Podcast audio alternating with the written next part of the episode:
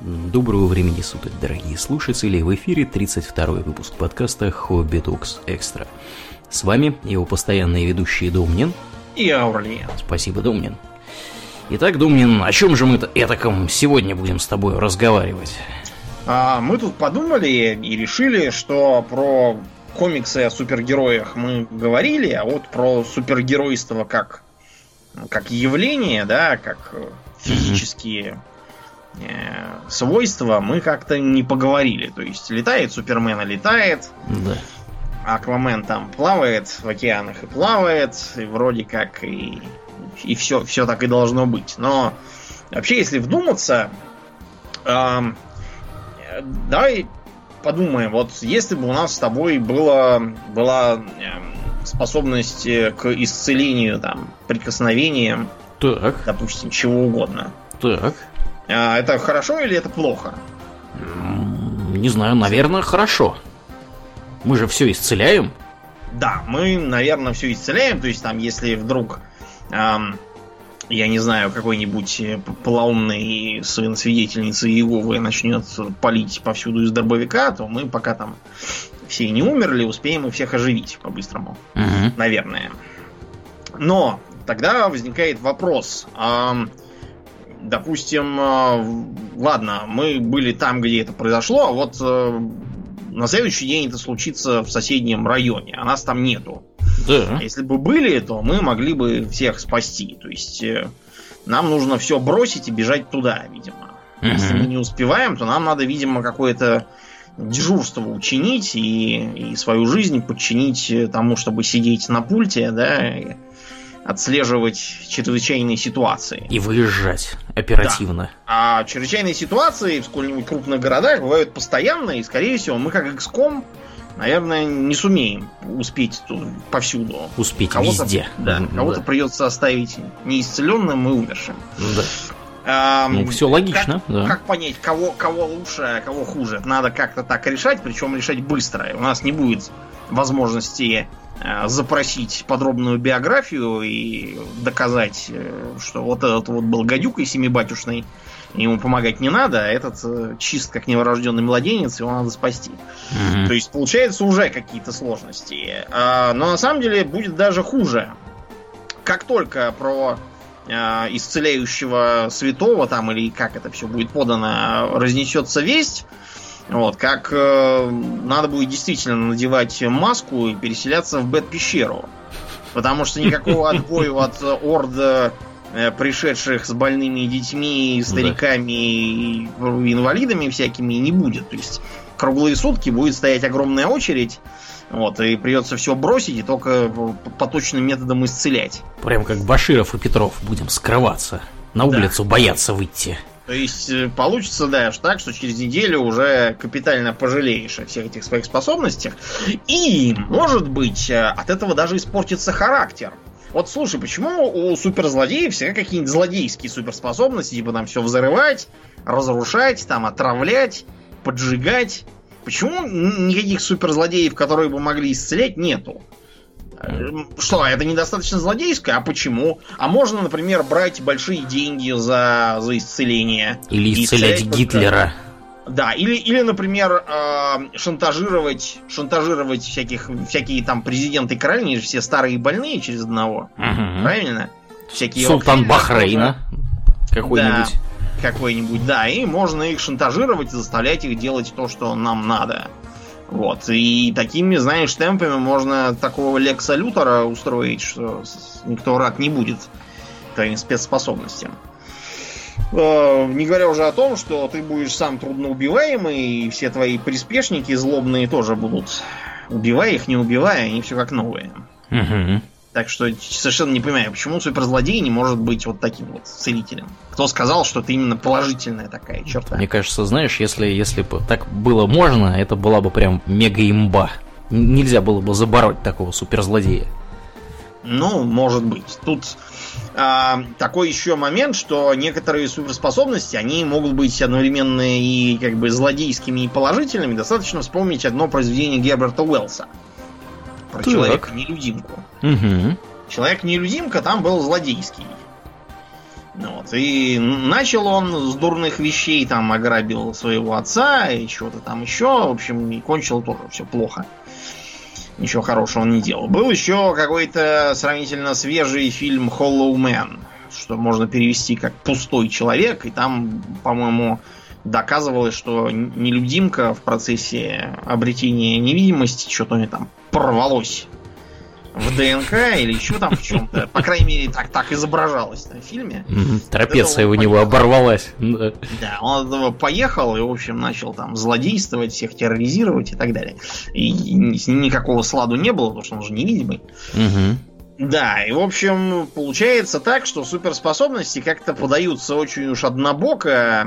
Вот, мы решили их немножечко подеконструировать. Понятно, что это не мы придумали, на самом деле уже давно теория рациональных суперспособностей была, всякие там методы рационального мышления люди применяли для смеха. Угу. Вот, поэтому давай сегодня вот это попробуем обсудить. Давай. А, начнем, пожалуй, с чего? Вот у Супермена его, наверное, самая интересная и бросающая из глаза способность это полет. На самом деле летающих супергероев не так уж и много. Я имею в виду летающих именно за счет своей суперсилы, а не, допустим, за счет каких-нибудь там прицепляющихся крыльев, или там, не знаю, как вот у, у Бэтменов там всевозможных, и, и у Питера Килла, он же летает на ракетном ранце. Угу. Да, не сам по себе. А вот так, чтобы просто взял, захотел и полетел, неважно как, такое сравнительно редко. Полет, который у Супермена, это, видимо, левитация какая-то. То есть он руками не машет, крыльями никакими не машет, а он просто взял и полетел с развивающимся плащом. А, давайте попробуем подумать. А, хорошо ли иметь способность к полету? Вот если, если просто подумать не о том, что там нас будут охотиться спецслужбы или там еще чего-то, а вот просто сама ее практическая применимость. Вот, допустим, я внезапно узнал, что могу взлететь и полетать. Насколько это для меня будет полезно? Ну, это может быть полезно. Представь себе, нужно тебе снять котенка с дерева. Например. А вот, или там, я не знаю, кто-нибудь забрался, какой-нибудь ребенок, и не может оттуда собр... слезть вниз. Или там нужно выручить людей из горящего здания. Вот. Ну вот тут давай начинать с чего. Котенка, ладно, хорошо, я взлетел, снял котенка. Ребенка, ну, если он не очень высоко, то, наверное, практически любой дар полета так или иначе поможет. В крайнем случае с даром полета гораздо удобнее лазить по водосточной трубе, чем без него, наверное. Я не так давно видел ролик где-то там, по-моему, во Франции. Ребятенок тоже маленький вылез там на пятом этаже за ограду балкона и стоит. Вот. И, короче, если бы какой-то Махмуд там не оказался большим паркурщиком, проходившим мимо, угу. и не залез там за 5 секунд буквально на пятый этаж, и, и не подтянул его, чтобы его могли подхватить сверху, так бы, видимо, ребенок и того размазался. Ребенок, ладно, а вот э, людей из горящего здания. А если я просто не могу лететь, если я держу больше там 10 килограммов в руках? если у меня грузоподъемность ограниченная. Низкая то, грузоподъемность. Да. да, то людям я, наверное, не очень сильно помогу, если только не знаю. Если я им, допустим, не принесу длинную веревку, не привяжу ее там, чтобы они могли слезть, сам я их оттуда не сниму. То есть мне понадобятся какие-то дополнительные инструменты для этого. Угу. Или, предположим, они там заперты, а у них нет ключа для запасного выхода. Вот, я им могу ключ, допустим, принести или там принести ломик, и мы эту дверь взломаем. То есть сам по себе полет э, для спасения еще недостаточен. А, или, а, предположим, этот полет зависит э, от моей собственной массы. То есть, если я, допустим, потолстел до центнера, вот, то полет у меня будет очень дохлый и медленный. Мне надо будет обязательно постоянно следить за весом. Как будешь на воздушной подушке, как будто над землей так. Да, да. Получится, что какой-то такой полет выходит выходит очень сомнительный с этой точки зрения. А, далее. Э, давай предположим, что полет все-таки не по волшебству и не по щучьему велению у меня происходит, угу. А какой-то моей силой, не обязательно чисто физической, там, и, и, и надо, может, что-то там напрягать для этого, или, может, у меня какой-нибудь там мега-орган там отрощен, допустим, в голове. Какой-нибудь Антигравитационный да, орган. внезапно, да, дает антигравитацию. Но а, а как тогда будет действовать подъемная сила? Она будет действовать на меня всего, то есть на всю поверхность тела, или только на этот самый орган? Хороший Там вопрос. надо шею накачивать, а то, знаешь, от- в полете можно и шею свернуть. Таким. Перегрузок. А кстати, да, вот на самом деле, как вот с перегрузками это дела? Потому что, например, А те, кто, те, кто, собственно, пилотирует самолеты, они вообще-то в, в- в антиперегрузочных костюмах сидят, если они быстро летают. Да, на каком-нибудь да. серьезном самолете. Причем они там могут легко потерять сознание на несколько секунд просто Могут, при да. развороте. И в полете очень легко убиться. Да. Потерял сознание. Хорошо. Ну вот, предположим, а, подъемная сила все-таки действует на все тело. А не получится так, что она будет действовать еще и на внутренние органы, и я буду сам себе перегрузку создавать. Может, у меня сердце откажет в Мгм. процессе. Будет тяжело сердцу биться от того, что я взлетаю, и на него тоже давит подъемная сила. Тоже получается как-то сомнительно. Ну и наконец, если я лечу за счет каких-то своих сил, а не по щучьему велению, то мне на это нужна откуда-то энергия. Учитывая, что мы знаем о, собственно, летающих созданиях, да, если сейчас не брать в расчет их анатомию в смысле максимального облегчения и некоторых ухищрений, то э, для птиц, например, типичной смертью является э, смерть от голода. Потому что если они не поедят, то они просто падают в обморок. Потому что у них энергия вылетает моментом. Очень прожорливая выходит способность к полету. Мгм. да, так что все байки про то, что э, птичка божия не знает ни заботы, ни труда, это все бред. Просто древние не понимали ничего в орнитологии. А на самом деле, в таком случае летающему человеку придется жрать, не знаю, как не в себя. И неизвестно, между прочим, а рассчитана ли нормальная человеческая пищеварительная система на такие нагрузки. Да, ну, как бы мы уже говорили, мне кажется, в этом подкасте, как э, профессиональные олимпийские атлеты, которые занимаются лыжными гонками какими-нибудь и биатлоном, как они, в каком режиме они питаются. То есть они, это мужчины в день, по-моему, сжигают чуть ли не по 8 тысяч калорий. Вот, во все эти, так сказать, соревновательные периоды, они едят чуть ли там не каждый час или каждые два часа. И причем они едят не просто там, знаете, там морковку, какие-нибудь овощи, Капустку, капустку. и яблоки с ананасами. Да, да, да, да, да. Вот. э, И всякое такое. Они, они едят вообще все, все подряд, что только могут. И всякие торты, пирожные, калорийную всякую хрень, потому что им нужно просто тупо прокачать через э, свое, свое тело, свой организм максимальное количество, так сказать, калорий, чтобы не помереть с голоду и как бы там не свалиться на трассе. Вот. А полет это, ну, как бы еще будет хлеще в этом случае. И, кстати, если на описанном. трассе свалиться, то это, конечно, досадно. Вот если свалиться в полете, Да. то да. свалишься ты сразу в штопор. Мгм. И Что, убьешься да, к хренам. Убьешься, скорее всего. Да. Тут, да, такой вопрос, насколько это будет утомительно, и если вы не можете себе представить супергероя, который каждый час должен залетать куда-нибудь в закусочную, Мгм. В Папа Джонс. там. Да, по Да. 30 пиц. пиццу, Потреблять. 4 сыра, да, смолотить и потом дальше куда-то лететь, э, не получится ли так, что просто полет дольше, там, не знаю, 10 минут будет очень утомительным? Может быть, это можно будет как-нибудь развить с помощью тренировок, там, как выносливость. А может быть, что человеческая выносливость на такой вообще не очень подходит. Трудный вопрос, при том, что вопрос падения, он как бы очень болезненный. Если летать у вас получается очень мало и недалеко, то практическая применимость сильно страдает. Ладно, давайте предположим, что летать вы можете и далеко, и высоко, и быстро, особо не уставать. Но тут э, следующий момент. Э, э, взлетаешь высоко, э, тебе не очень хорошо видно то, что происходит внизу.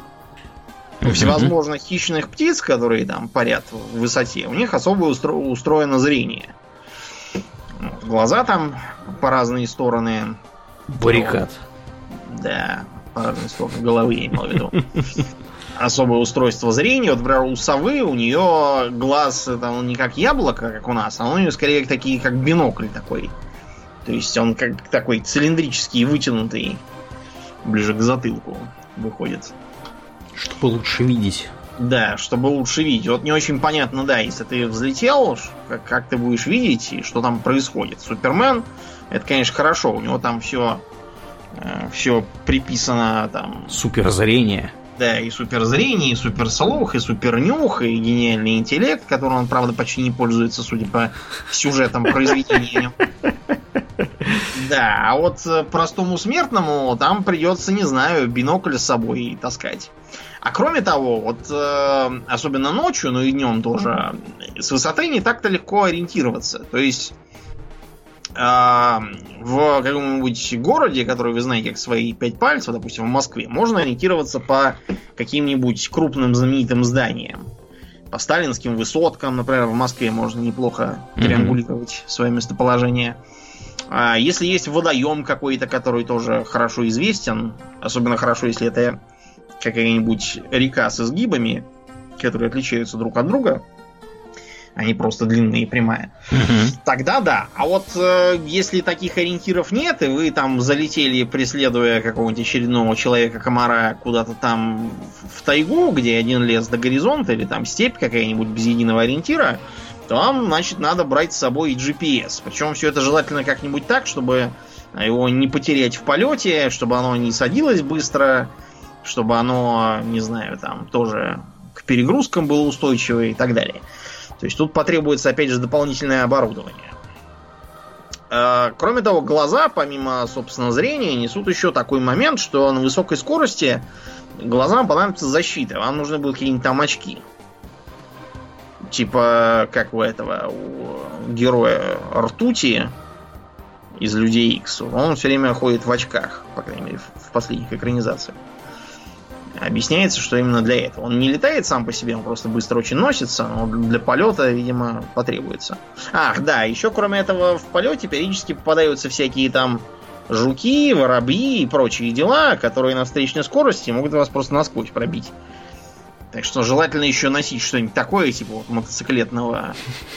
Броню персональную. Ну да, что-то такое заодно при падениях. А, а почему только падениях, а приземляться? Вот как, как мы будем приземляться? Вам надо будет как-то либо затормозить, чтобы вы могли на ноги приземлиться, либо я даже не знаю, потому что на высокой скорости приземляться на ноги будет тяжело, и будет сильный риск их поломать в процессе. Во всяком случае, колени, скорее всего, через некоторое время просто не выдержат. Да, придется коленные чашечки менять. Да, то есть тут хорошо бы еще какую-нибудь такую суперсилу интересную завести для этого. Ну и, наконец, если вы летаете не с помощью левитации, а с помощью крыльев и махания крыльями, то это вообще труба. Там, наверное, придется какой-то в другой, другой биологический вид превращаться, потому что, во-первых, вам надо быть гораздо легче, чем... Полые кости вам не помешали бы. А, вам нужны очень мощные мышцы спины, и нужна еще дополнительная кость, вот как у птиц есть киль, угу. Да, такой, к которому крепятся мышцы, машущие крыльями. У нас этого нет. Надо будет какую-то грудину, видимо, удлиненную заводить. Таким образом, получится, что летающий герой будет выглядеть как такой, знаете, забавный карлик с маленькими ручками-ножками и таким очень плотным, почти квадратным корпусом очень мощный такой, с анатомической мускулатурой спиной и шеей.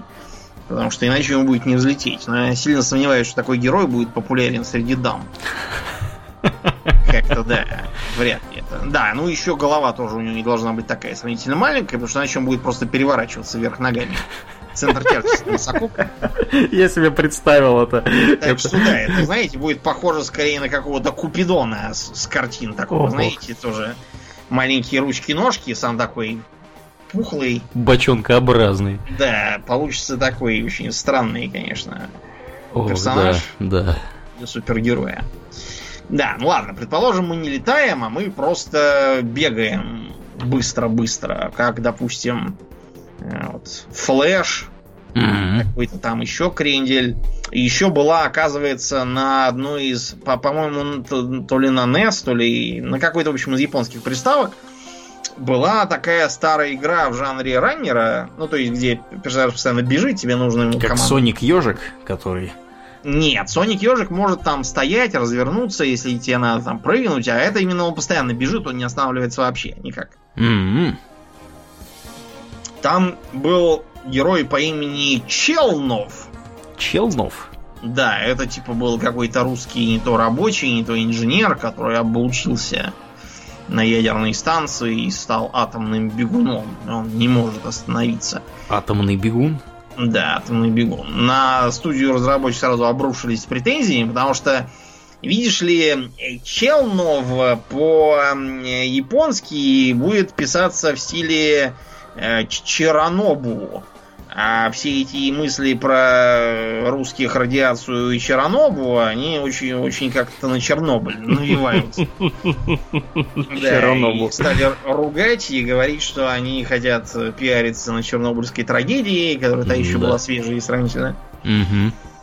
Да, но даже если отбросить вот это, все равно э, идея, что будете постоянно бегать и не мочь остановиться, а очень сомнительно как-то, на мой взгляд. Как тогда жить? Как тогда спать? Как питаться, да. Мне кажется, он долго бы не пробегал. Там это все объяснялось в стиле это очень сильное колдунство, что ему не надо было ни спать, ни есть, ничего. Угу.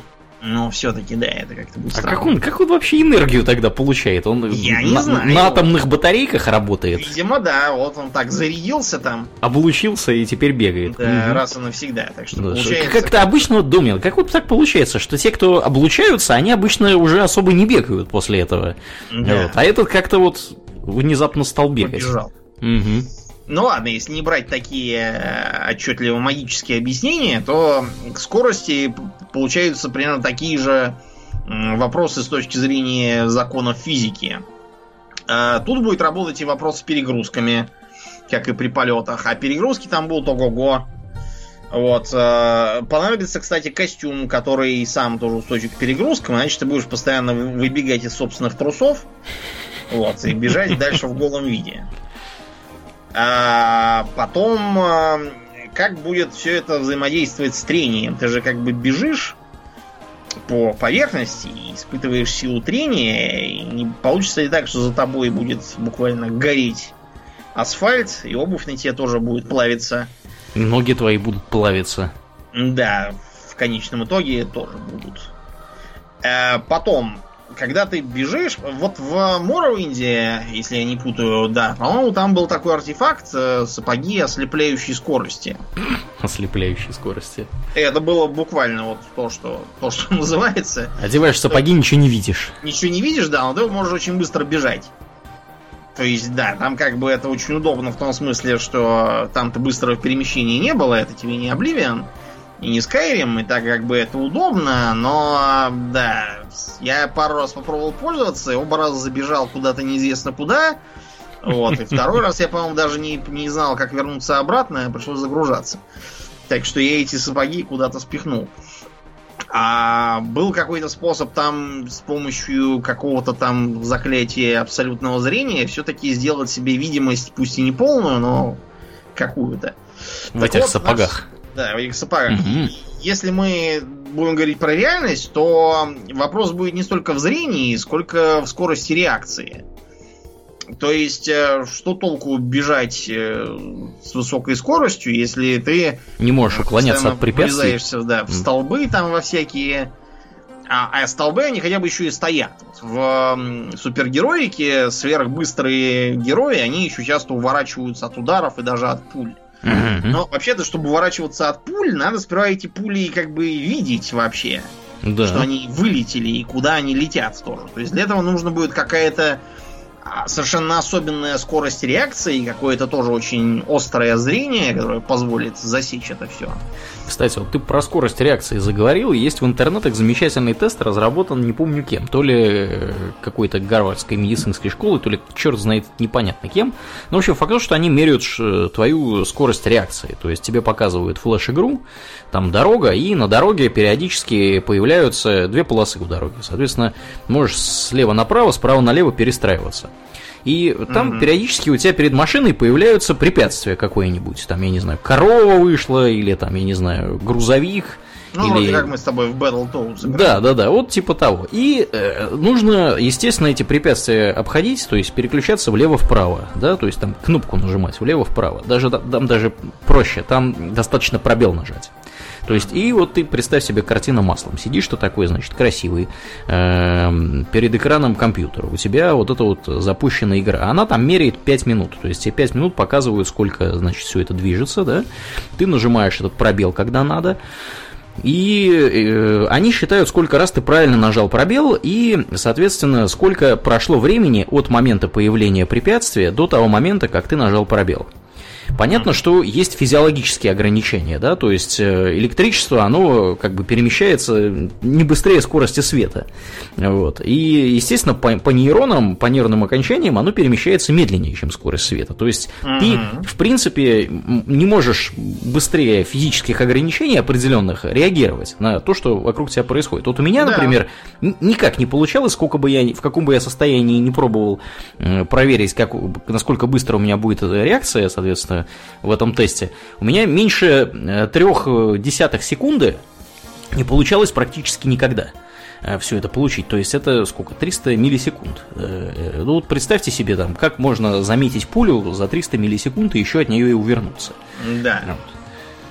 То есть, то есть ну, тут, да. видимо, надо как-то будет ориентироваться не по пуле, а потому что в тебя стреляют. То есть противник принял стрелятельную позу. Да. А вот, может быть, а просто... а может быть, вот тот, кто, значит, такой невероятно быстро, он просто для него время течет медленнее. Может быть. Mm. То есть ты как бы движешься почти а, как бы со своей нормальной скоростью, просто все остальные либо совсем замерли, либо так движутся, да. как в очень-очень замедленной съемке. Да, да. И можно там, не знаю, с них штаны снять и уйти пешим шагом, а mm-hmm. они даже не поймут, что происходит. А проблема тут вот в чем. Теорию относительности в широком смысле никто не отменял. И вот если мы с вами попробуем, я не знаю, эм, проезжающий мимо э, поезд там ухватить за зеркало, решив, что зеркало оторвется, вот, то нам, скорее всего, сломает руку. Оторвется наша рука. Что, ну да, если, если он не очень быстро едет, а так, чтобы как бы из, из хулиганства можно было попробовать. У нас сейчас, я вот пока на электричке ездил, Чехов сейчас перестал, там везде у нас висит пропаганда, где значит, какие-то чуваки ездят на крыше электричек, типа угу. зацеперы. Да. Пропаганда, кстати, все, весь их э, сленг тоже использует, продвинутая. Так вот, там доказывают, что где-то 70% зацеперов в первый же год э, приезжают на тот свет сразу. Э, как раз по причине того, что задевают за какую-нибудь, казалось бы, фигню, типа провода там какого-то попавшегося, даже не под напряжением, а просто опорного. Угу. Или еще чего-то, а просто потому, что скорость движения одного и движения другого предмета, они очень сильно отличаются. Что приведет к тяжелым травмам. То есть, вот эта вот мысль, что все такое замедленно, и ты такой бегаешь, скорее всего, попытка, не знаю, там... Эм, кого-нибудь там, бегущего с нормальной скоростью, толкнуть в стену, приведет к травмам и для тебя, и для него сразу. Вот, а вовсе не только для него одного. Очень сомнительная выходит суперсила в этом смысле. Угу. А кроме того, если мы подумаем о воздухе вокруг нас, но первая мысль, то, что чем быстрее мы будем бежать, тем плотнее нам этот воздух будет казаться. Ну, да. А, кроме того, учитывая, что он как бы будет при сжатии нагреваться, так уж работает термодинамика, вот, получится, что мы сможем просто поджигать, опять же, вот все вокруг себя, когда бежим. Это хорошо, если не себя поджигать. Так что надо, видимо, что такое на себя надевать. А еще мы рано или поздно, наверное, сможем, если так ускоряться, пробить звуковой барьер. И бахнуть. Здорово. Да, э, при пробитии звукового барьера раздается громкий бах. И бах этот, конечно, впечатляющий, когда где-то там самолет далеко угу. летит над головой. А вот когда рядом с вами кто-то делает бах, то вас шандарахнет этим бахом об стенку. То есть, а если ты сам делаешь этот бах, не выбивает ли тебе... Тебя тоже, да. наверное тоже. Мне кажется, барабанные перепонки просто должны лопаться сразу. Да, то есть нужно для такой сверхскорости нужно надевать защитный костюм, чтобы он не горел, нужно надевать наушники, чтобы предохранять себя от звуков, нужно надевать очки, нужно... Короче, знаете, ну, к чертовой матери, такое супергеройство. Это что-то очень много всего надо надевать тут на себя. Угу. И, наконец, вот э, как бы разогнаться на ровном месте, я даже не знаю, вот как как, как можно как можно физически объяснить то, что человек только что стоял и тут же набрал скорость сотню километров в час. Такого даже машины не делают. Ну, потому что как бы разгоняются-то всегда с ускорением, а ускорение, да. оно как бы не как может если бесконечным быть. будет слишком большое, то ну, его просто порвет в процессе ускорения. Угу. А если ускорение будет такое, чтобы ему было комфортно, не получится ли так, что пока он там разгонится до сотни, ему еще надо будет пробежать весь район, разгоняясь. А да. потом, когда ему понадобится остановиться, ему надо будет загодя сбавлять скорость, и вот еще за один район до цели да. Э, постепенно останавливается, и тогда он остановится. Это очень большой риск случайно не то рассчитать, либо травмироваться, либо убежать нельзя куда. Это как-то очень малоуправляемая выходит скорость. Какая-то сомнительная суперсила, скажем прямо. Да, ну то есть получается, что тонкое взаимодействие, ради которого обычно супер, суперсилу типа суперскорости и, и вставляют фильмы, видеоигры и комиксы, угу. и на самом деле тонкого взаимодействия как раз не будет. Будет только очень толстое. То есть вот это вот, где там флеш такой, так вот пальчиком поправляет меч, э, который вылетел у, у руки, из руки у да. чудо-женщины, да, в этом э, Или фильме. Там, не... там э, берет банку с колой у кого-то из руки выпивает, чтобы не пропадало, и только тогда начинает там всех спасать. Да, да. Это вряд ли. Скорее всего, этой банкой бы сразу убил и себя, и руку сломал тому, у кого из руки ее вынимал. Получится как-то, да, не очень. Хорошо, это мы все говорим, там, перегрузки, там, то и все. А если нам быть э, супер, супер сильными, там, супер какими-нибудь... Э, так. Типа как там, Халк или, не знаю, как Тор какой-нибудь. Или как Тор. Джессика Джонс. Да. И чтобы у нас была сила, которая теоретически позволяет нам, ну, поднять дом какой-нибудь сельский. Да. Избу. Да, избу, ну или вот как в кино про Супермена, том старинном, а, где он только прилетев на землю в младенческом виде, так. он уже поднимает там автомобиль. Угу. Нашедш, нашедшие его приемные родители сразу понимают, что что-то не так. Что-то пошло Но... не так с этим да. ребенком. Потому что, во-первых, если мы с вами будем поднимать дом, то э, нам нужна будет не просто суперсила, а, во-первых, очень, очень суперпрочный такой скелет. Суперпрочные же суставы, чтобы там было, были суперпрочные хрящи и какая-нибудь сверхплотная смазка суставов.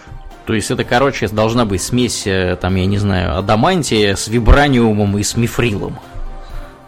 Да, да. Еще вот как раз, чтобы суставная жидкость была какая-то тоже, видимо, особая. Потому что иначе она закипит, я подозреваю. Угу. Под такой нагрузкой. Потому что если мы попробуем брать нечто очень тяжелое, даже если у нас мышцы позволяют, то мы, скорее всего, сломаем себе кости. Вот я думаю, все слышали про то, как э, в состоянии аффекта там женщина увидела, что на ее ребенка идет корова, а побежала, ее спихнула и снесла просто угу. плечо. Или что там всякие щуплые психи и там, наркоманы какие-нибудь так, так брыкаются, что их четверо санитаров здоровых не, не могут угомонить. Такое действительно есть. А проблема в том, что и у этой героической мамки, и у психа у него потом, скорее всего, скроются травмы после этого подвига. А если травмы не скроются, то он будет потом весь больной лежать и охоть. От крепатуры, всяких микроразрывов, растяжений, связок там, потянувших, угу. потянутых мышц и так далее. Ну и да, это мышцы в первую очередь, а если в особо серьезных случаях, там, конечно, и суставы, и, да, и какие-нибудь трещины в костях и всякое такое. Потому что, да, как бы все это работает очень просто. Просто в кровь выбрасываются э, соответствующие гормоны, да, там адреналин и всякое такое.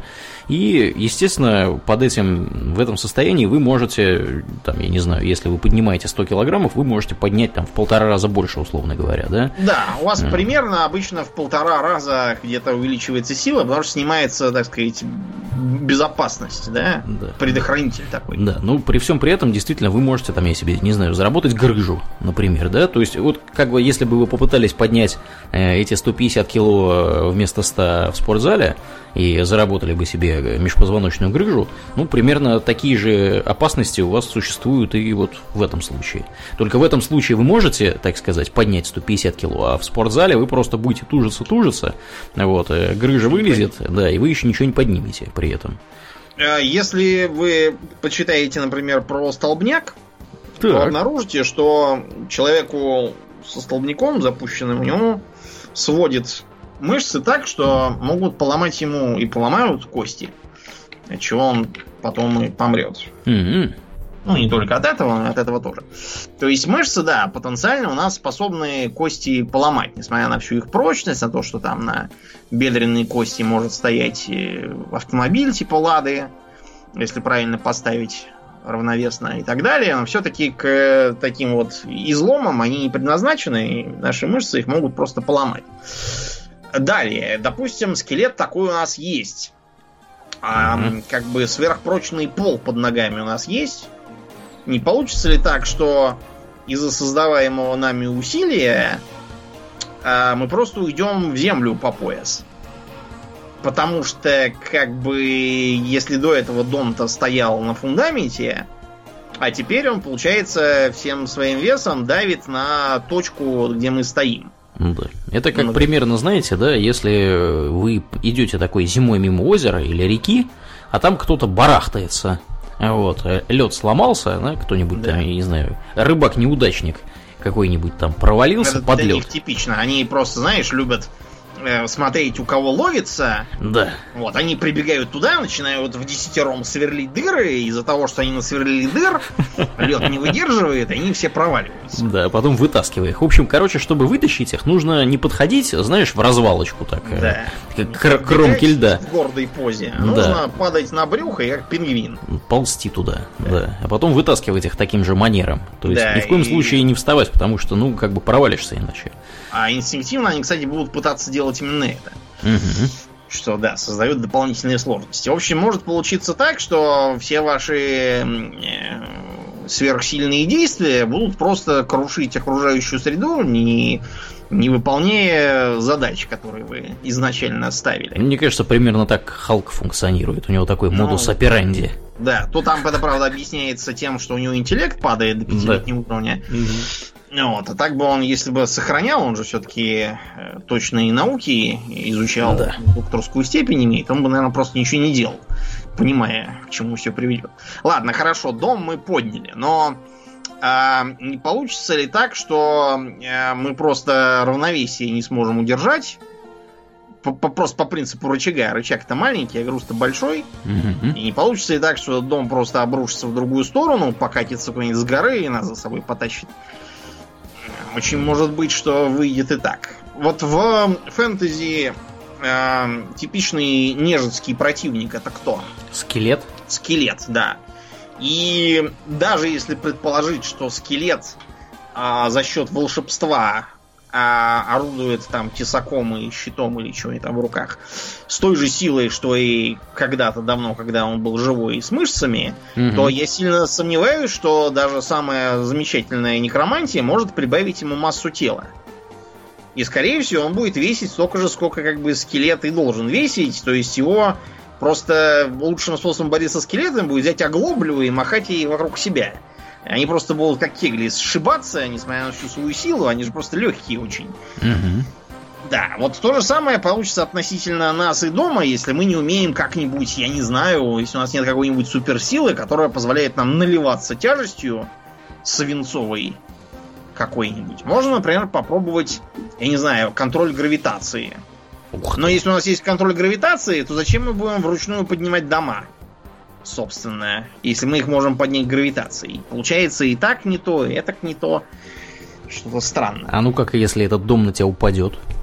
И вообще, поднимание предметов в э, фильмах про супергероев почему-то всегда предполагает, что эти предметы прекрасно переносит это. На самом деле, скорее всего, от дома просто отломается кусок, Мгм. вот, а сам он никуда не поднимется. Он же не рассчитан на такое. Ну. Где у него ребра жесткости у этого Да. дома? Скорее всего, из этого ничего не получится. Так что дом либо просто поломается в процессе, либо а, обрушится нам на голову. Да, ну, как бы, да. Мне кажется, что дом в нашем примере следовало бы заменить э, куском, не знаю, свинца или золота. Где мы найдем такой кусок свинца на улице? Метр на метр на метр. Да, Такого э, такие размера. куски свинца что-то, да, не, не попадались пока что. Да. Ну и, наконец, если у нас с вами способность пальцем пробить стену, то пальцами размахивать нам придется с очень большой осторожностью. Поскольку если мы кого-то задеваем плечом, то можем ненароком его и убить Мгм. Случайно. То есть э, получится, что лучшим способом для жизни с физической суперсилой будет где-нибудь жить в лесу и никому и ни к чему не подходить ценному из опасений. А если мы, предположим, э, не просто, так сказать, силу какую-то суперскую, а мы можем, допустим, увеличиваться, как человек-муравей Мгм. какой-нибудь, или уменьшаться. Тут вопросы следующие. Первое. Эм, когда мы увеличиваемся, то в дело вступает закон квадрата куба. К сожалению, да? То есть с э, увеличением массы в кубе, то есть, э, ну да, и масса, я думаю, тоже, э, сила будет расти только в квадрате. Таким образом, с определенного момента у нас просто потеряется всякий физический смысл этого дела. Ну ладно, а, допустим, мы как-то все-таки нашли оптимальный, оптимальный вариант, стали очень большими и сильными одновременно. Мы все равно заметно потеряем в скорости и в координации движений, а потому что инерция.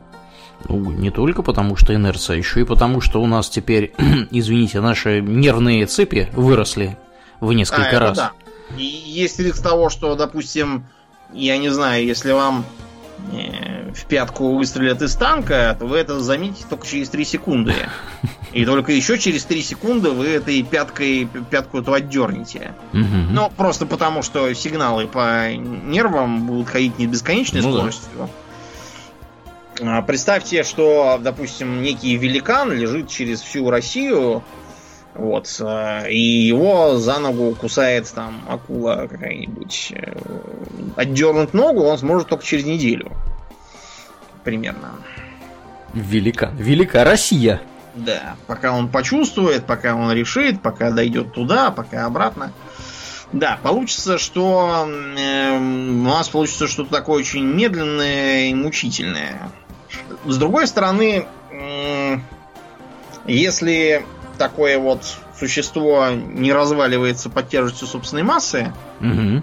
а, например, вот как голубого кита какого-нибудь выкинем на берег, ну, сразу становится очень плохо. Он не предназначен к тому, чтобы жить Вне воды. вне воды, да, которая его поддерживает за счет силы Архимеда. Воздух его не поддерживает, он помрет через некоторое время, вот как примерно как на кресте распятые погибают от сдавления грудной клетки, так и у него будет. Если наш э, человек-муравей все-таки не погибает под собственной тяжестью, это означает, что у него из танка, наверное, стрелять будет бесполезно. Просто потому, что у него запас прочности будет такой, что танковый снаряд он даже не почувствует. Примерно как, не знаю, в нас из, э, из трубочки плевать горохом Мгм. будет. Да, это, конечно, интересная мысль, но, опять же, по-моему, оно не перевешивает совершенно от того, что, что мы уже говорили. Хорошо. Если мы не вырастаем и ничего сами не крушим, почему бы не сделаться несокрушимыми самостоятельно? То есть не стать неуязвимыми, чтобы нас там, не знаю, пули об нас бы плющились, ножи тупились, Мгм. топоры отскакивали, я не знаю, там машины об нас сами разбивались. Мне кажется, это мечта мормонов. Или каких-нибудь, я не мормонов, знаю. а амишей. Амишей, да, да, да. сами большие любители по- порезать ножами, и порубить топорами и пострелять. На них, если ты не в курсе, периодически вызывали национальную гвардию во времена ОНЭ. Чтобы Потому их что они угомонить. безобразничали. Ну да. А вот амиши, да, они считают, что надо быть, надо быть как бы незлобивым. Да. И неуяз... думаю, неуязвимым для иголок. Они не примут это, они, видимо, решат, что мученическую смерть-то они смогут принять. Нет, нет я-то в, дру- в другом ключе думаю. Я-то в том ключе, что как нам прививки делать, которые, а, которые да, уколами. Да. Прививки как делать, как зубы лечить, mm-hmm. если у вас об об как бы ваши зубы да. купятся алмазное сверло. Да, да, да. Да, как быть... Ладно, там прививки и все такое. Предположим, что у нас еще там абсолютное здоровье какое-нибудь есть, допустим. Угу. А, например, как вот я голову тогда брил, если бы об мои, об мои волосы тупились бы все мыслимые жилеты и прочие. Бритвы. Ходил бы волосатый. Ходил бы, да. Бороды брить, ногти, кстати, тоже. Да, ходил бы с ногтями с как, такими, как, знаешь. Как, как, как Эйрис безумный. Ходил бы весь да. заросший и с ногтями, и дико косил глазом. Да, получалось бы не очень хорошо. Между прочим, а, это одна из немногих обсуждаемых нами сегодня проблем, которые вообще-то в комиксах и, э, так сказать, произведениях, прочих фильмах, играх упоминается. Да неужели? Да, например, э, вот э, помнишь, был э, Хэнкок такой. А, был такой, который летал. в виде некро-бомжа. Да-да-да. Угу. Который постоянно везде лежал пьяный, в трусах летал, все крушил, всех грозил засунуть головой в задницу и так далее. Так вот, в, так сказать, первоисточниках упоминается, что свою растительность на лице и голове он э, когтями так подравнивает своими же. За счет просто того, что ногти острее, чем волосы.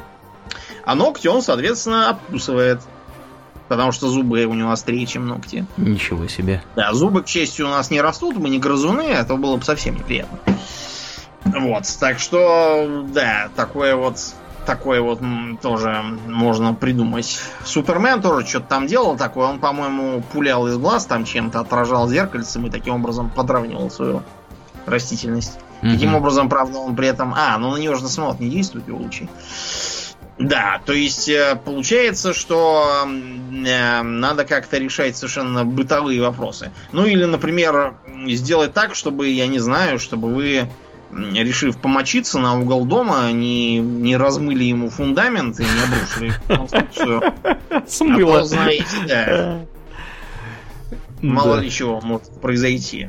Э, с, с лечением тут такой вопрос. Если мы все-таки насчет лечения сами озаботимся, например, эм, чтобы нас все зарастало и заживало моментально, тут встает такой вопрос. Ладно, нам, предположим, не надо эм, лечить, э, допустим, там, рану от ножа, она сама зарастет.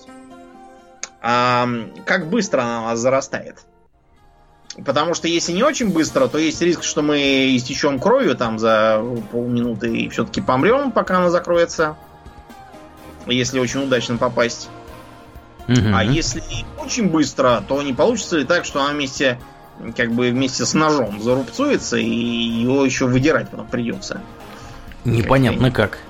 Да, непонятно как. А если пуля... Ну ладно, это раньше считалось, что если пуля попала, надо обязательно извлекать. Сейчас часто, если пуля там не в жизненно важный орган попала, ее оставляют где она есть. Она инкапсулируется и сидит там. Голубушка звенит в аэропорту. Да, звенит в аэропорту, ну и там разные другие могут быть тоже неприятности, но иногда так делают. А с нашей регенерацией так будет делаться постоянно. Таким образом, в аэропорт тогда скоро уже просто перестанут пускать. Да. Придется... В трусах будете проходить. Каким-то другим путем. Угу. Потом. Ну ладно, у нас заросла рана от кол колотого... Колотое ранение ножом у нас заросло. Хорошо. А заросло у нас, предположим, и, не знаю, там, получение кувалдой по черепу. Хорошо. А вот если нам, допустим, ногу оторвало, и она у нас отрастает. Так. Откуда мы будем брать белок-то, собственно? То есть надо опять же жрать в трихаре, как курочку. Да. С полетом и прочим, да. То есть есть придется тоже ого-го, иначе это все, видимо, будет расти очень медленно и мучительно. Мгм. Да. Как у а, Дэдпула во втором Как у Дэдпула. да, фильме. Да. Что он там ест, кстати, я уже забыл. Не То есть он знаю. чего-то ест, да, периодически и в комиксах он чего-то ел. В основном всякий фастфуд, потому что, как бы, ему-то все равно. Так что, да, надо как-то решать вопрос с энергией и тоже потреблять что-то высококалорийное. А иначе, да, ничего этого у нас расти не будет. А, ладно, а вот если нам, предположим, ударили тем самым молотком по черепу, и череп у нас поломался, кости в смысле. А Как бы так сделать, чтобы кости у нас всегда срастались правильно? Потому что вообще-то всякий из нас имеет в той или иной мере сверхспособность к за- к заращиванию сломанных костей. Мгм. Это у нас не отнять. Но если вы будете предоставлены сами себе в процессе этого, то есть риск, что все срастется криво, косо, или, как, как вариант, даже если не криво, не косо, что у вас одна конечность станет короче, чем другая.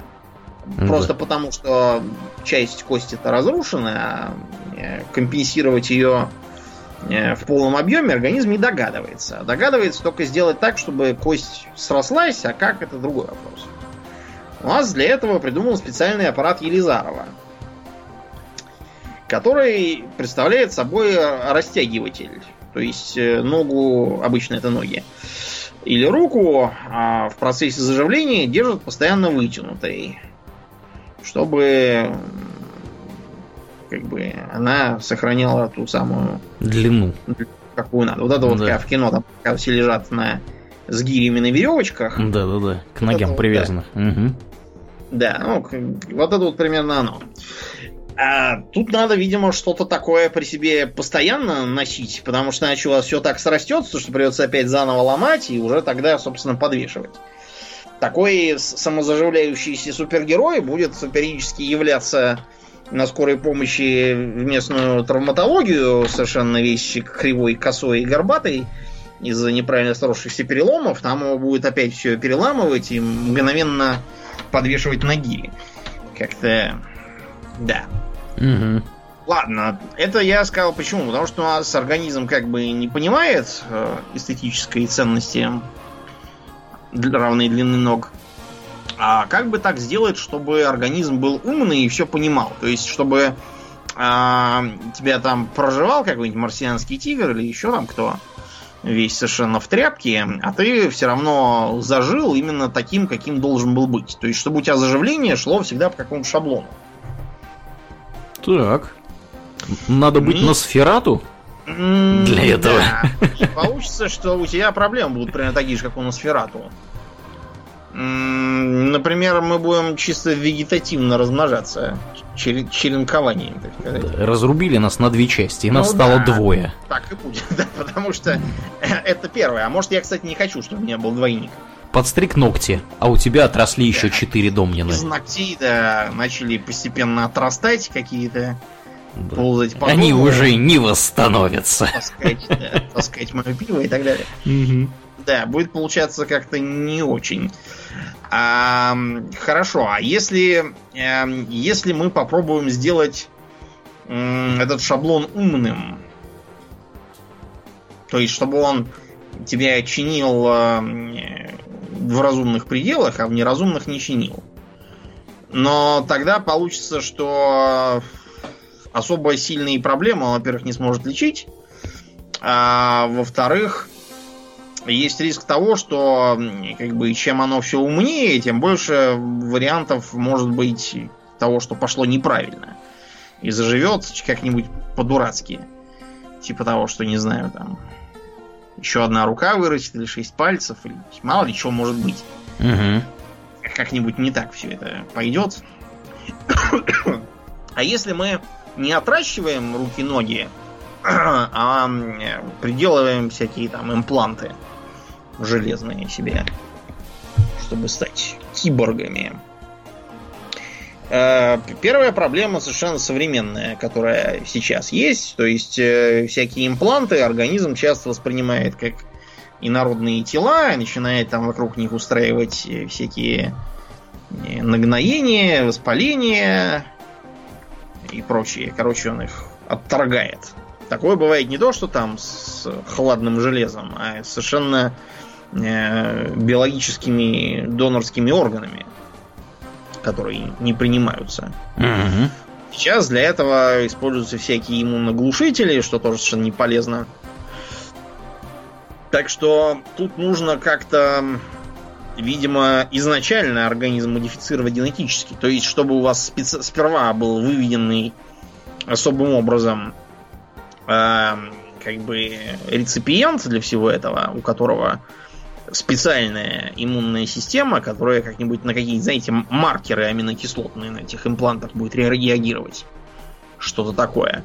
И только потом уже ему чего-то куда-то вживлять.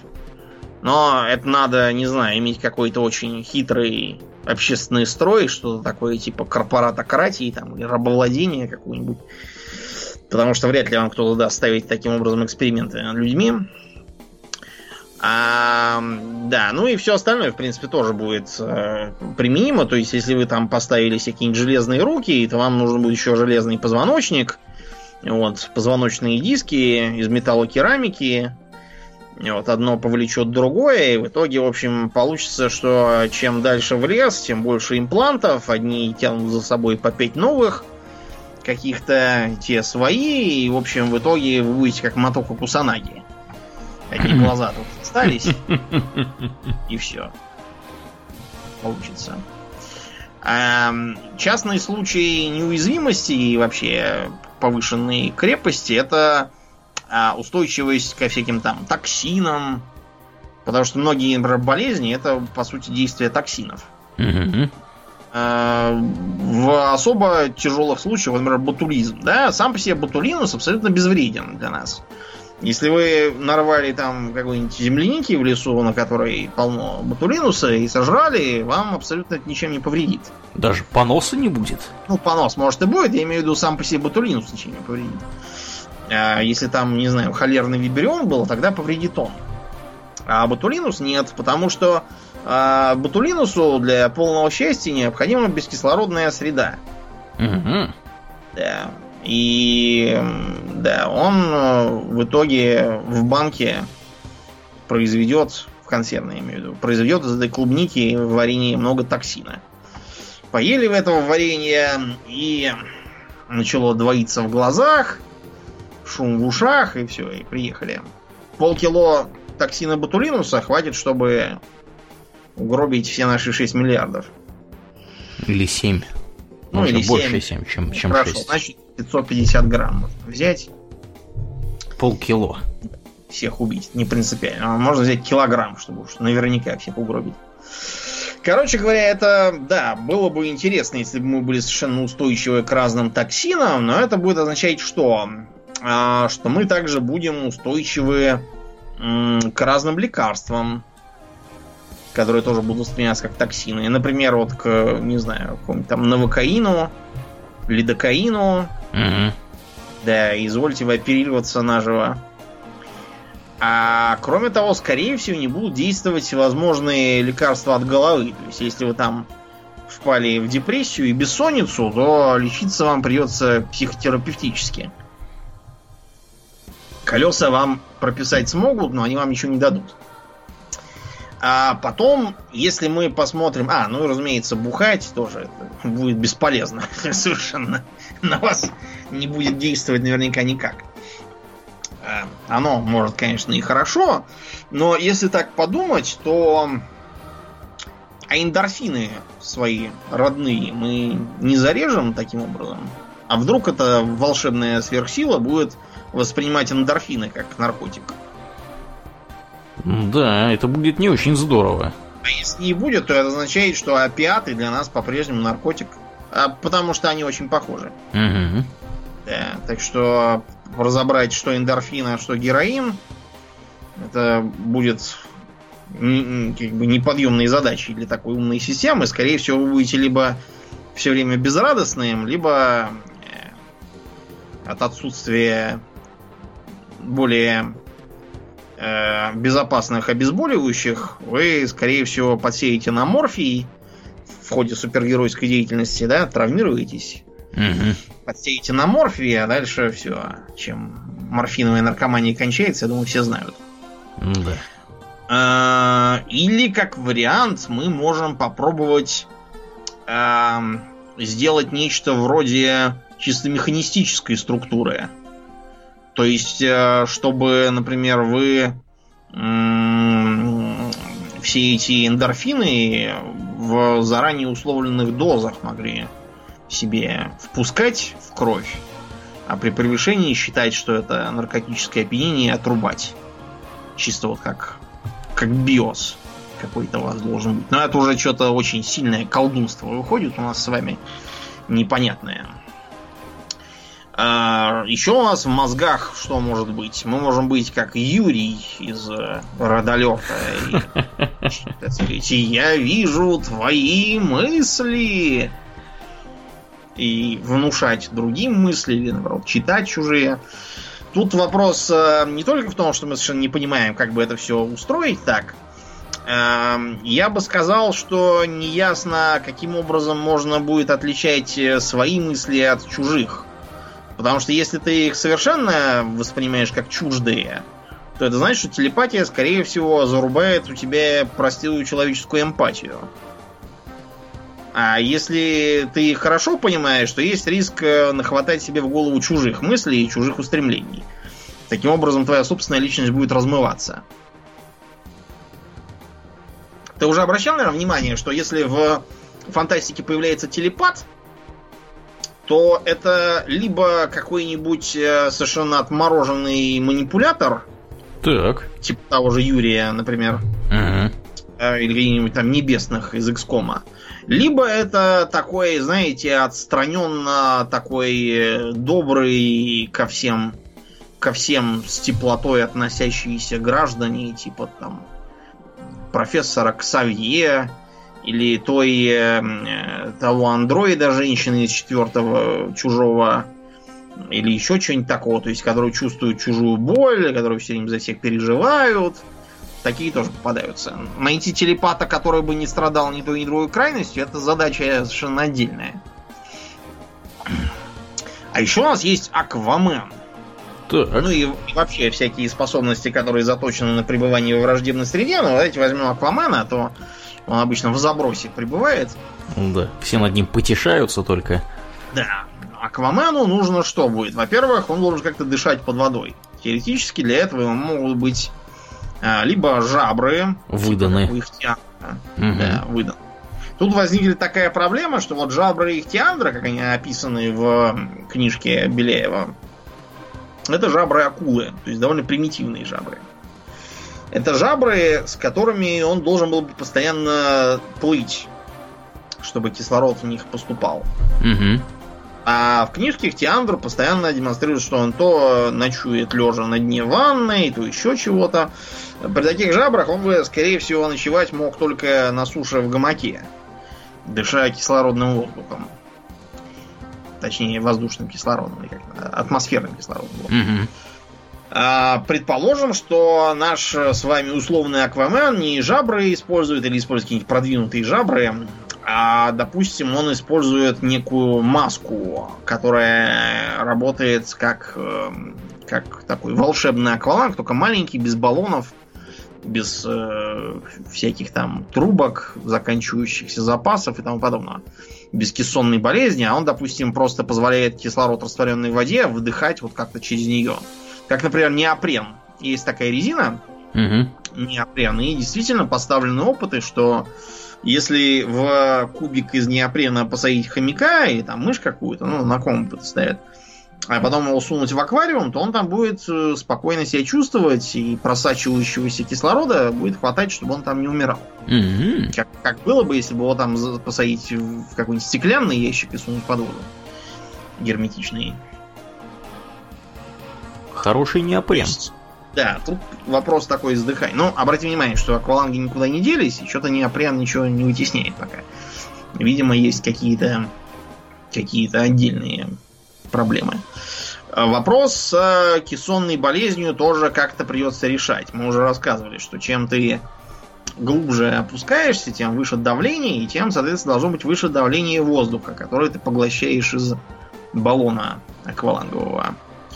А у тебя поэтому будет азот в больших количествах попадать в кровь. Если ты после этого резко всплывешь, то он образует пузырьки, кровь у тебя закипит, и тебя всего переколбасит.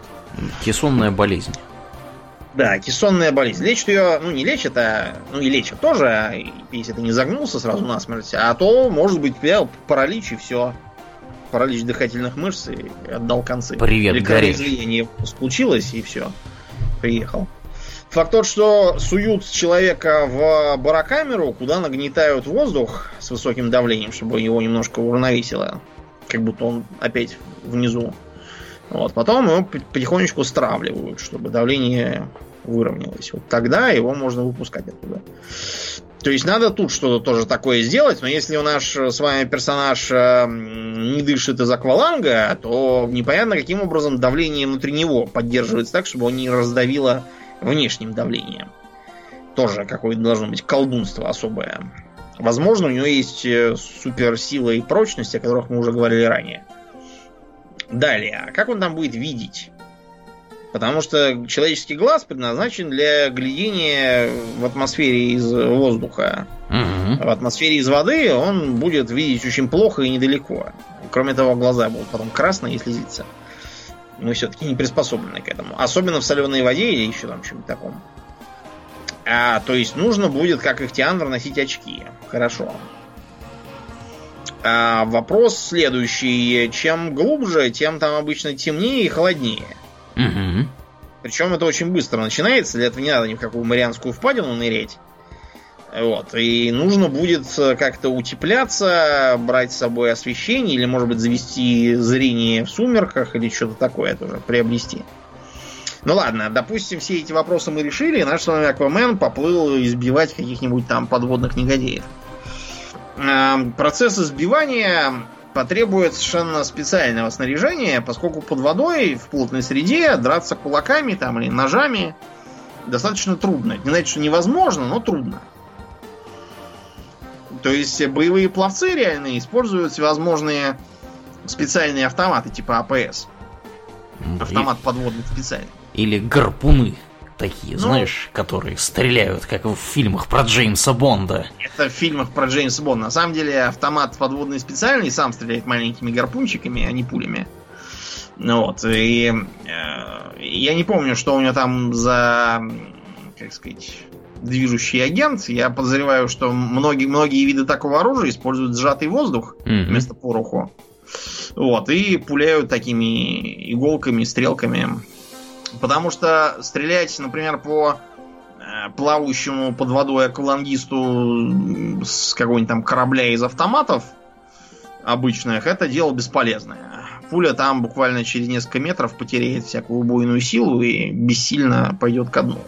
Слишком большая у нее площадь. Да. Поверхности. А вот слишком большая плотность получается и ничего не выйдет.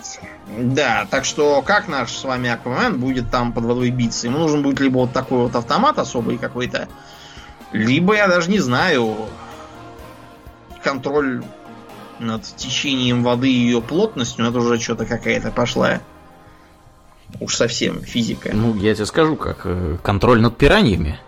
А, да-да-да, можно натравить пираний, которые, правда, в основном как бы речная и, и заливная рыба. Ага. И в, в глубинах Атлантики пираний, к сожалению, не будет. Но там, правда, можно своего тоже найти интересного. Например, барракуд кусачих. Угу. Вот, что-нибудь такое можно найти. Каких-нибудь медуз ядовитых. Да, он медузы, боюсь, слишком тупые даже для того, чтобы ими Аквамен мог повелевать. Да, они просто не поймут, что это и чего это. Чего от них требуется, не поймут. Они же кишечно-полостные, да, у них же мозгов нет. Только кишки. Да. А вот если наш Аквамен сам превратится в какую-нибудь акулу и всех заест, вот это будет да. Вот это будет номер. Да. Или вообще, если шире мыслить, если мы с вами будем превращаться в там каких-нибудь чел-медведосвинов, или там, предположим, в Халка какого-нибудь зеленого превратимся и всех будем избивать. Угу. Это тоже интересно. Но тут возникают свои вопросы. Первый. а как, собственно, мы превращаемся? То есть захотел и превратился, и расхотел и превратился обратно. Или там полнолуние и превратился. Полнолуние, да, мы завыли, обросли шерстью и поскакали там куда-то. Второй вариант гораздо менее удобен, потому что даже если предположить, что интеллект у вас сохраняется, вы просто обрастаете шерстью, вот, то как бы это неприменимо в том смысле, что нельзя же требовать, чтобы все злодеи злодействовали строго в полнолуние. Конечно, в кино обычно именно так и бывает. Вот вы замечали уже, что э, какое-нибудь там кино включишь или там на видеоигры, и там всегда, если ночь, то полнолуние. Mm-hmm. Вот просто, просто все истории почему-то укладываются в эти три ночи в месяц, когда полнолуние.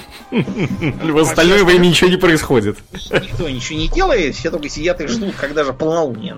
Скорее бы полнолуние. Да, это делается, разумеется, для двух вещей. Во-первых, чтобы, потому что красивая, так сказать, и зловещая луна. А, а во-вторых, для того, чтобы объяснить, почему, блин, ночью в глухом лесу так светло. Угу.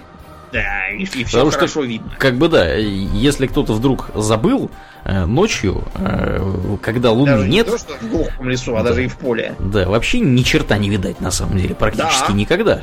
Да, мы как большие любители шляться ночами по лесам, это mm-hmm. можем... Особенно в августе, там, в сентябре, да, в октябре. Вот была, сейчас да. у меня, вот буквально вчера с мамой разговаривал, э, значит, у них там заходит солнце в районе 6 вечера, так она на электричку на полчаса раньше выходит. Приходит с получасовым запасом, чтобы дорогу увидеть, понимаешь, от дачи к, к электричке. Потому что если да. она придет ко времени, она не придет вообще.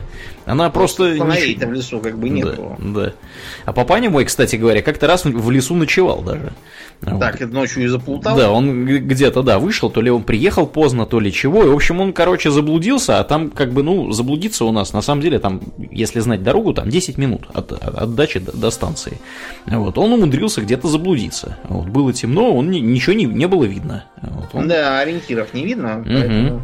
Хорошо, не, не, не очень холодно еще было. Вот, да, был замерз к того, как, как вот я как-то тоже ночевал августовской ночью на матрасе у костра. Я себя чувствовал, знаете, как, как будто я какой-то индеец там или кочевник. Я такой решил не отягощать себя юртой, как да. все остальные. А потом как бахнуло. Да, а потом как бахнуло, я потом ходил глухой месяц на, на одно ухо. Из-за того, что кое-кто швырял в э, огонь за каким-то чертом газовую зажигалку большую. Да. Внимание, спойлер, это был не я. Да, это был для, для разнообразия не он. Не он. Он спокойно и мирно спал, да. только периодически сквозь сон, слыша потоки скверной ругани Ох, да. пиление, пиление бревна, которым я согревался. Согревался, причем пилением, да, а не самим бревном. Да. Короче, вы понимаете, что это все в дикой природе вещь такая сложная, так что э, будь вы э, хоть э, оборотень, хоть чего, все равно только в полнолуние бегать это, конечно, огорчительно. Хотелось бы превращаться по желанию. Ну ладно, если мы превратились по желанию, вот как обратно-то отвратиться? Тоже по желанию? А если это, э, собственно, желание надо не просто подумать, а как-то его выразить, либо, допустим, сказав словами, либо, предположим, там взмахнув волшебной палочкой и начертав ей там какой-нибудь иероглиф в воздухе. Допустим. Если вы превратились в енота там, или, не знаю, хотя бы в медведя, то, по крайней мере, взмахивать палочкой вы, наверное, сумеете. Если превратились в попугая, то, наверное, даже и произнести что-то сможете. Mm-hmm. Ворона в какого-нибудь. Эм, а вот если вы превратились, я не знаю, в, в коня, у вас же ни пальцев, ни голоса, ни хрена, а так и останетесь ржать и пастись. До конца своих дней. В коня-то еще ладно. В коне вы, предположим, можете добраться до своих э, товарищей, я не знаю, там копытом нарисовать на земле, превратить меня обратно, там, на песке, начертить буквы, предположим. А если вы превратились, я не знаю, в какую-нибудь, не знаю, в устрицу, или, не знаю, в сосну там какую-то, так сказать, да, и будешь баобабом тысячу лет, пока помрешь. Да уж. Получится как-то, да, не очень. А потом, вот когда у нас Халк превращается, и такой Халк крушить, у него э, очень качественные штаны всегда. То есть они, да. хотя и рвутся, но, в общем, в целом держатся, и с голым задом Халк не бегает обычно. Угу. Так что надо как-то тоже предусматривать, чтобы либо а, значит, либо надо перед э, превращением разоблачаться и некоторое время сидеть голым, пока оно подействует. А, соответственно, превратившись обратно, нужно бежать срочно за одеждой за своей, а не ходить по улице в таком виде. Или не обязательно по улице, если вы, допустим, там на болоте превратитесь обратно из Вервольфа в человека, то вы об этом быстро пожалеете. Вас съедят сразу комары. А предположим, что можно какую-нибудь особую одежду носить, такую, типа, не знаю, балахона большого и свободного, с, допустим, без рукавов, а просто с прорезями под руки, в котором, в принципе, можно и в вервольфовом виде бегать, он не порвется там ничего. Э, а это тем более полезно, что тогда вы сможете, накинув там капюшон, замаскироваться, что вы не Вервольф, а просто какой-нибудь там дедушка по лесу уходит. Но это все надо, опять же, предусматривать. А если вы, когда превратитесь, немножечко меняетесь как личность? То есть, может быть, вы превратитесь в Вервольф, и у вас после этого мысли только жрать, выйти и, в логове спать. ничего не делать. Как бы, да. да, ничего не делать. Может, вы просто даже не то, что там не захотите превращаться, даже сейчас забудете, что вы из кого-то превращались.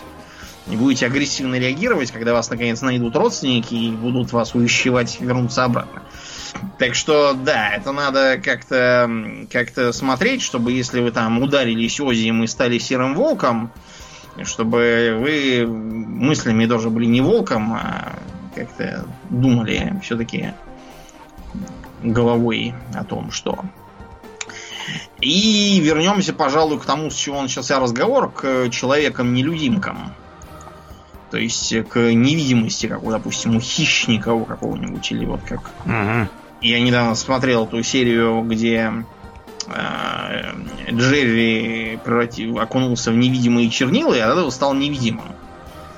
Что довольно вообще нелепо. Это чернила должны быть невидимые, а он-то какой был, такой останется. Он там э, начинал сразу хулиганить и, например, ел какие-то шоколадные конфеты на столе. Причем конфеты эти просто исчезали. И тоже становились невидимыми. И Том его ловил, посыпая везде э, этот самый муку. Вот, и чтобы он следил, так сказать, в ней.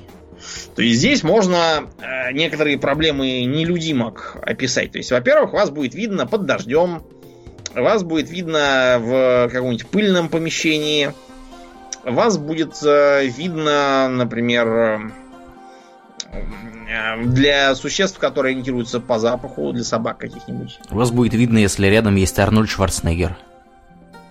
А, да, да, потому что... А, вопрос тут следующий. А вы точно хотите, чтобы вас было, собственно, не видно? Потому что идете вы такой по привычке через зебру, а вас взяли и трактором переехали. Потому что зебру-то видно, а вас-то не видно, а вы-то привыкли, что вас видно. Да, и вас избили. Получилось, что, да, вас ваша, ваша спецспособность убила. То есть надо в невидимкой быть очень аккуратным. Чтобы не только самому не врезаться в людей, но и иметь в виду, чтобы вас тоже никто там не зашиб. Не знаю, лопатой, которую несет через плечо случайно. Угу. А второй вопрос. По какому физическому принципу вас не видно? А вас солнечные лучи насквозь проходят? Но в таком случае вы будете абсолютно слепой. Они же будут проходить сквозь ваши глаза, правильно, и никак на них не влиять. И вы ничего не увидите. Получится, да, что как-то вроде как с сапогами ослепительной скорости, только еще и без скорости.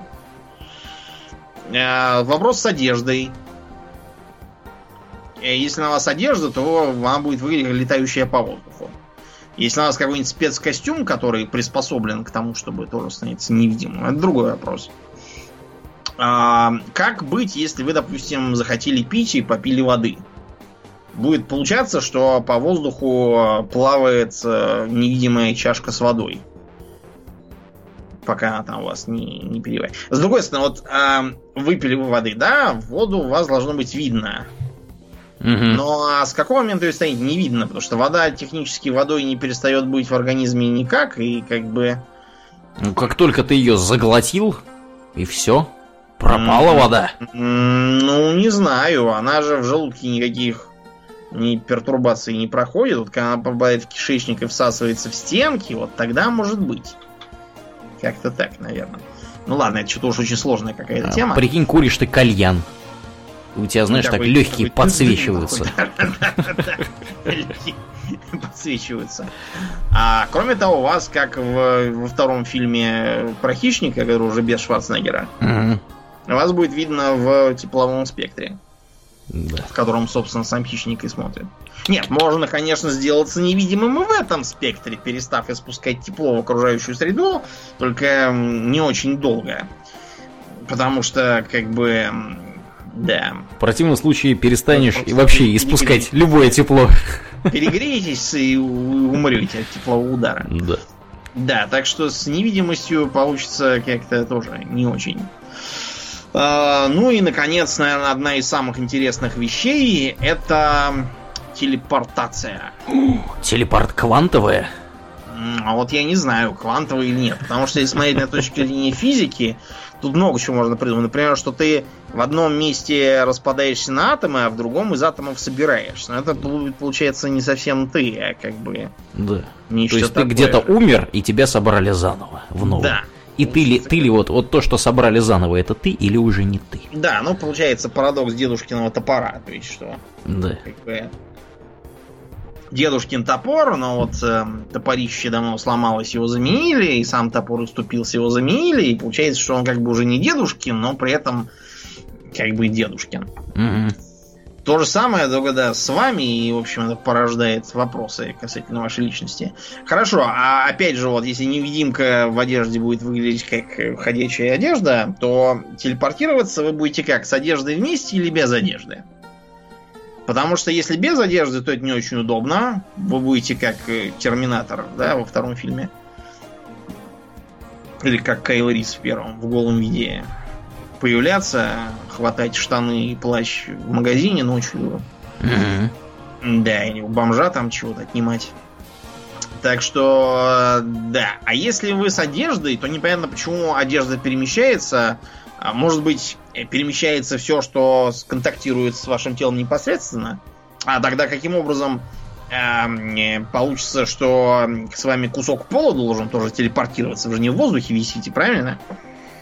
Как-то, да, так выходит. То есть, может быть, это какая-то особая особая телепортационная камера, которая телепортирует э, только то, что внутри, а себя нет, а поскольку в ней кроме вас и одежды ничего нет, то и телепортироваться будет так надо. Но тогда это не ваша спецспособность, а просто какой-то способ транспорта э, отдельный. Э, Еще один момент э, касательно, опять же, теории относительности. Вот мы с тобой летим в самолете Так. и умеем телепортироваться. Мгм. Допустим, нам для чего-то надо было на самолете, чтобы там, не знаю, не привлекать внимание или неважно. Самолет внезапно сломался и падает. Все там визжат, бегают, э, молятся. Мгм. Ну и мы такие, оп, и телепортировались, допустим, к себе домой. Внимание, вопрос. Наша скорость на момент выхода из телепортации будет относительно чего? Относительно самолета, в котором мы сидели? Да. Относительно какой системы координат она будет? И какая она будет по модулю? Да. Да, если она будет относительно самолета, то мы, наверное, телепортируемся, просто брякнемся на пол. Нормально. А если эта скорость будет относительно дома, куда мы телепортируемся, то лучше бы, на самом деле, оставаться в самолете. Это же самое получится, только еще дом не придется потом Отмывать. дезинфицировать, да, от от ошметков от наших. Так что не ясно, как, как бы, как это все должно рассчитываться-то, собственно. Я думаю, э, проблема решается очень просто. За нас это все должен решать Скотти. А, да. И да. телепортировать нас. Да, телепортировать. Своими Знаешь, усилиями. почему Между прочим, вся эта затея с телепортацией в Стартреке появилась. Почему? А потому что денег не было на то, чтобы там изображать э, Высадку челноки, десанта. высадки там, Мгм. и прочее. Поэтому было решено сделать все дешево, пиво и, и- Да. и попали. Вместо командора Шепарда, который спускается на, Да. на капсуле. На Мако там, на всяких Да, да, да. прочем, было решено сделать вот так. А потом оно как-то стало э, фишкой. Магия этакая, да. Да. Ну и, наконец, последнее, и, наверное, самое желанное для людей на всей истории человечества на сегодня, это стать бессмертным. Да, да. Мгм. С бессмертием э, уже, наверное, переписано огромное количество трактатов как философского, так и совершенно художественного толка. И, в общем, в основном приходит э, к э, мнению о том, что бессмертие ничем хорошим не является, на самом деле. Потому что... ам, что мы можем такое представить из бессмертия? Допустим, человек как, как горец какой-нибудь, да? Дункан Маклауд. Да, то есть э, он э, не умирает от старости, вообще не стареет сам по себе, не болеет, он не может умереть, допустим, от недостатка кислорода, он не может умереть, я не знаю, там, от э, того, что ему прострелили грудь из пистолета, а может умереть только если ему отчекрыжить голову. Ну или там, как вариант, там, в сердце там клинок воткнуть какой-нибудь. Мгм. Короче, каким-нибудь одним способом, достаточно замысловатым и не очень распространенным, его можно убить, остальные на него не действуют. Отравить нельзя, там, допустим, я не знаю, заколоть э, там. Слушай, ну За- все смотрели художественный фильм «Горец», всем уже Да. понятно, Домнин. Все понимают. Тут Да. как бы теоретически чего-то такого мы могли бы добиться в будущем с помощью чудо технологий медицины. Да.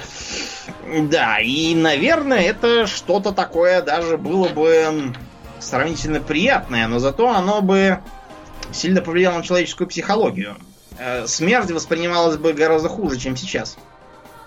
Это То почему? есть, ну, потому что она стала бы редкостью. А, И поэтому, если сейчас у нас, да, миллион смертей статистика, одна смерть трагедия, получалось бы вот то же самое, только наоборот. То, что миллиона смертей давно нет, и поэтому каждая смерть воспринимается как э, событие века. Это знаешь, что мне напомнило? Вот тот художественный фильм со Сильвестром Сталлоне, где э, его сажают в криокамеру, где он полицейский, э, вот, А, и где он, где его будет в будущем, где... где все начались преступления. Да, и никто не знает, как с ними бороться. А, Еще более строгим голосом прикажите им лично. Да-да-да, точно. Да. Да. Цирк с конями. И там, что там еще было-то? Гамбургеры с крысой, по-моему, да? Да, Там я же... вот сейчас, сейчас я Да, да, да, помню, собственно, боевую часть. Но э- это как бы э, такой сравнительно травоядный вариант. Вариант номер два. Популярный в мифах, когда кто-то просит себе вечную жизнь, но э, при этом э, забывает э, уточнить, что ему нужна вообще-то вечная молодость, вот, а не вечная старость.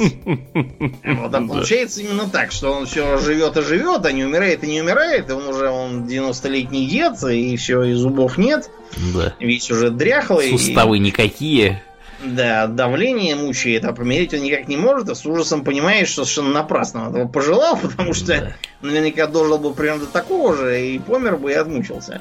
А вот ты смеешься, это на самом деле ре- реальная проблема в развитых странах, э, Да. потому что люди теперь живут долго благодаря достижениям современной медицины, но э, не очень... Не сильно этому рад. не сильно этому рады, потому что вредные привычки у них были всю жизнь. Да. Вот. Кто-то там курил, они- кто-то чего.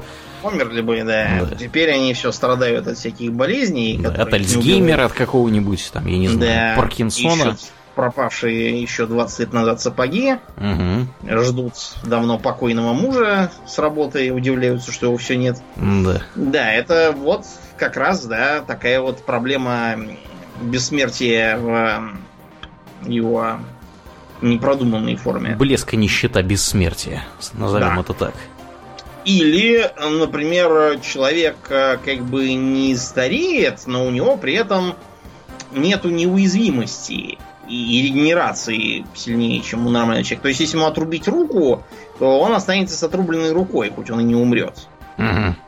И как Так и бы будет. таким образом, да, можно так э, неаккуратно пожить, что останешься в состоянии овоща в кровати, без рук, без ног.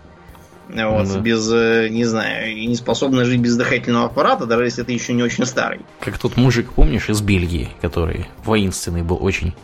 Как его, Деврис А, или да, как да, да, да, Д- Д- Д- этот самый, Д- Девир. Девир, да, Девир, да, да, который был одноглазый, однорукий Да, да, и да. одноухий, но все, рвался в бой. А может быть, бессмертие получится такое, как бы, вполне нормальное, за одним исключением.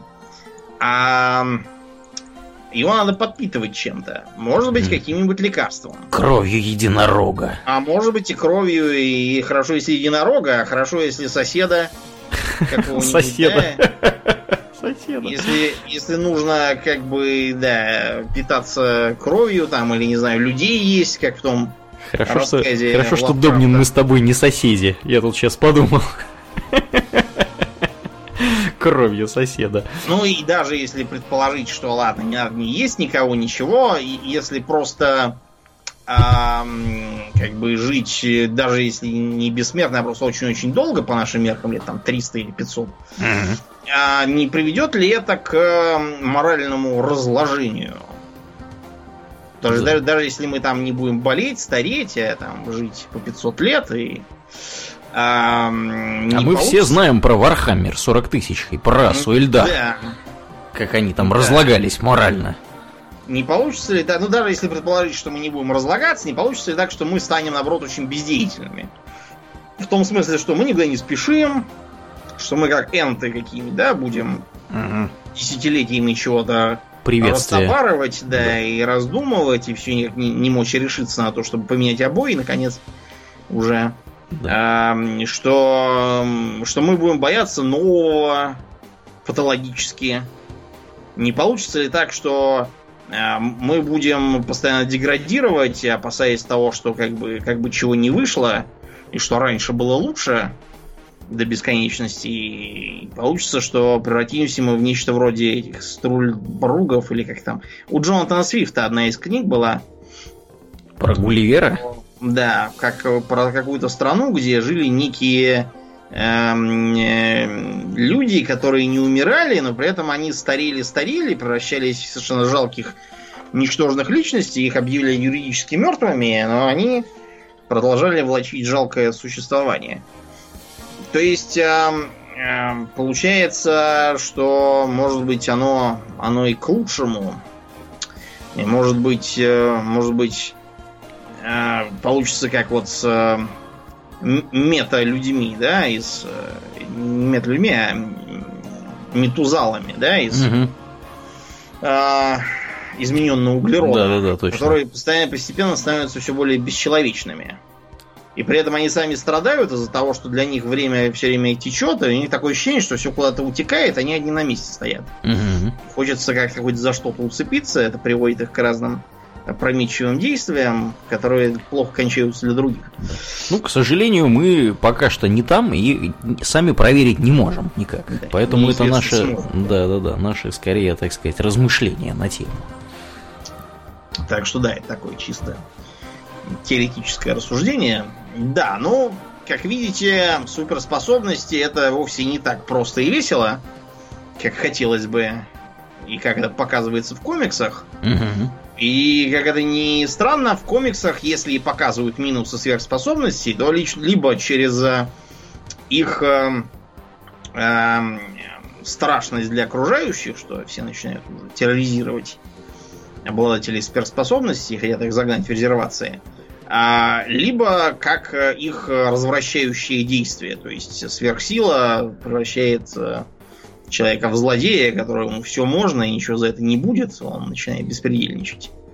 Антипод этого это вот Спайдермен. Почему я его стараюсь избегать последние годы? Потому что там бесконечный дядя Бен со своей чем больше сила, тем больше ответственности. Невозможно ни одного произведения про Человека-паука включить, чтобы там не получилось, что Паркер проснулся с Будуна и не задумался о том, что вот дядя Бен говорил, чем больше водки, тем сильнее будет болеть голова. Эх, дядя Бен, как мне тебя не хватает. Как ты был прав. Да, вот это вот все довольно заезженное. А рассматривать чисто физические и рациональные особенности, почему-то никто не стремится. Хотя, с другой стороны, понятно почему, потому что никаких комиксов не получится. А получится, как в том а, смешном комиксе, который мне Аурлиен показал, Мгм. где Супермен вместо того, чтобы носиться в небе и избивать ногами гопников, Да. вместо этого стал сперва доставлять продукты, а, вот, а в итоге начал... Вакцины быстро Да. развозить. Мгм. А в итоге начал просто крутить э, ручку динамо машины, добывать э, бесплатную экологически чистую энергию, и таким образом э, принес гораздо больше пользы, чем летая и избивая гопников. Но вот сам Супермен что-то... Что-то был не рад. Да, рад. Ему гораздо больше нравилась его эффектная, но не такая полезная Избиение. супергеройская жизнь. Да, да. Ох, да. Мгм. Так и есть. Так и есть. Ну, и достаточно на сегодня. Да, на этой оптимистической ноте будем закругляться. Мы напоминаем, дорогие друзья, что вы слушали 32-й выпуск подкаста Хобби Докс Экстра, и с вами были его постоянные ведущие Домнин. И Аурлиен. Спасибо, Домнин. Всего хорошего, друзья. Пока.